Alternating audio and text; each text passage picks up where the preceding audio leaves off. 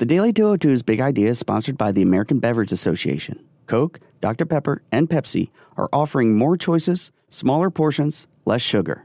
Learn more at balanceus.org. Good morning. I'm James Hohmann from the Washington Post, and this is the Daily 202 for Thursday, June 13th. In today's news, Kim Jong nam met with his CIA handler shortly before being assassinated by the North Koreans.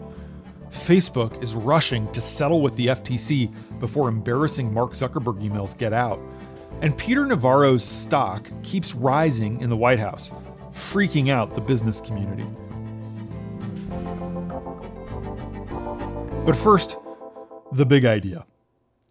President Trump lashed out yesterday against a widening web of congressional probes that demonstrated the limits of his strategy to declare victory and try to move past the 22 month special counsel investigation into Russian interference that has consumed much of his presidency. Yet Trump's latest efforts to defend himself ran into new obstacles as a House panel moved to hold two cabinet officials, Attorney General Bill Barr and Commerce Secretary Wilbur Ross, in contempt of Congress over the administration's efforts to shield documents related to its decision to add a citizenship question to the 2020 census. The committee vote came several hours after Trump asserted executive privilege over that material. By day's end, there was more potential bad news for the White House, as Hope Hicks, the president's longtime advisor who left last year as White House communications director, agreed to become the first former aide to testify next week before a House Judiciary Committee probe into whether the president sought to obstruct justice in the Russia investigation. Meanwhile, Trump himself invited further scrutiny when, during an interview with ABC News, he said he would be open to accepting opposition research on a presidential rival from foreign sources and that he would not necessarily go to the FBI if his campaign was approached. As he talked with ABC, the Senate Intelligence Committee was interviewing his eldest son, Don Jr., over his role in meeting with Russian officials during the 2016 campaign to solicit dirt on Hillary Clinton. Democrats believe he previously lied to Congress about that meeting and about his knowledge of the progress of talks related to trying to build a Trump Tower in Moscow. After he left the three hour session, Don Jr. claimed that he's not at all worried that he'll face perjury charges and that he didn't amend his earlier testimony.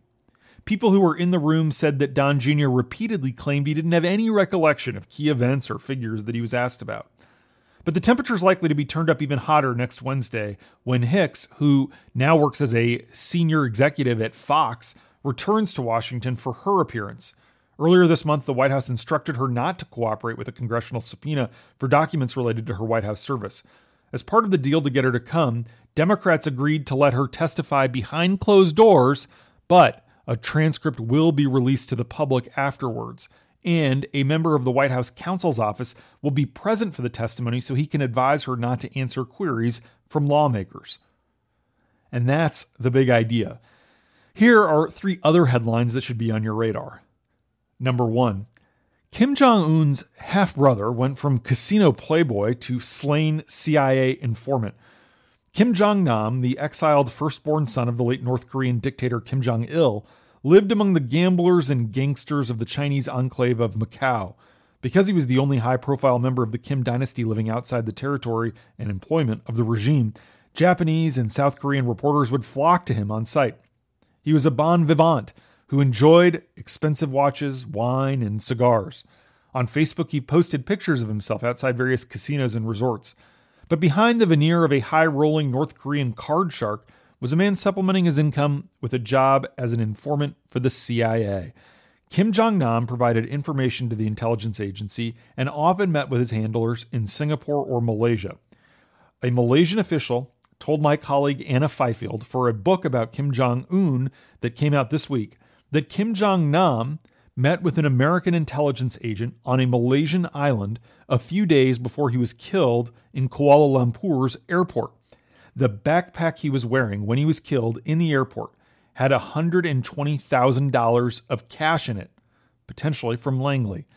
Bruce Klingner, a former CIA deputy division chief for Korea, joked in an interview yesterday with Anna that a payment of that magnitude would show that the agency, quote, pays its assets better than its employees. Number two, Facebook executives are frightened that secret emails could get out that show CEO Mark Zuckerberg not just knew, but approved of the social media giant's questionable privacy practices. The Wall Street Journal has sources inside the company who say that the emails have been unearthed in the process of responding to a continuing federal privacy investigation. The potential impact of the internal emails, which could be a PR nightmare, has been a factor in the tech giant's desire to reach a speedy settlement of the investigation by the Federal Trade Commission, according to the journal. Facebook is operating under a 2012 consent decree with that agency related to privacy. And apparently, these emails from around that time show that Zuckerberg and other senior executives did not make compliance with the FTC order a priority. Meanwhile, Google has just fired several of its lobbying firms as it tries to protect itself from intensifying federal scrutiny. They're bringing on new lobbyists who can protect them. The firms Google has dumped make up about half of the company's more than $20 million annual lobbying bill. Number three, the rising influence of Trump's protectionist trade advisor, Peter Navarro, has alarmed conservatives who support free trade and key businesses who depend on it. The showdown with Mexico in recent days marks a high point in Navarro's tumultuous tenure in the White House as Trump's increasingly aggressive actions on trade, including toward China, mere policies that the man he calls my Peter has pushed since the beginning of the administration. Navarro worked closely with White House advisor and outspoken nativist Stephen Miller to devise the proposed Mexican tariffs, and they beat back arguments from other aides that Trump didn't have the legal authority to implement the penalties. Navarro's ascension is frightening his critics, who have long derided him as an ideologue who doesn't let facts get in the way of his agenda.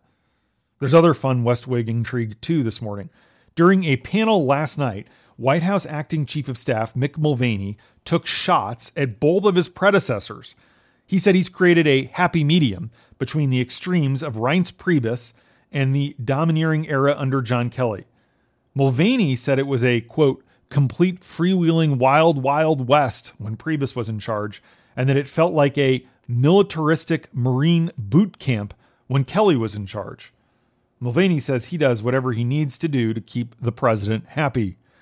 He also said that he often tells his staff that they should have better morale because, quote, unless you were Jared and Ivanka, this is the best job you'll ever have.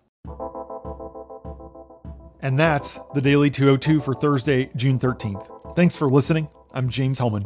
I'll talk to you tomorrow.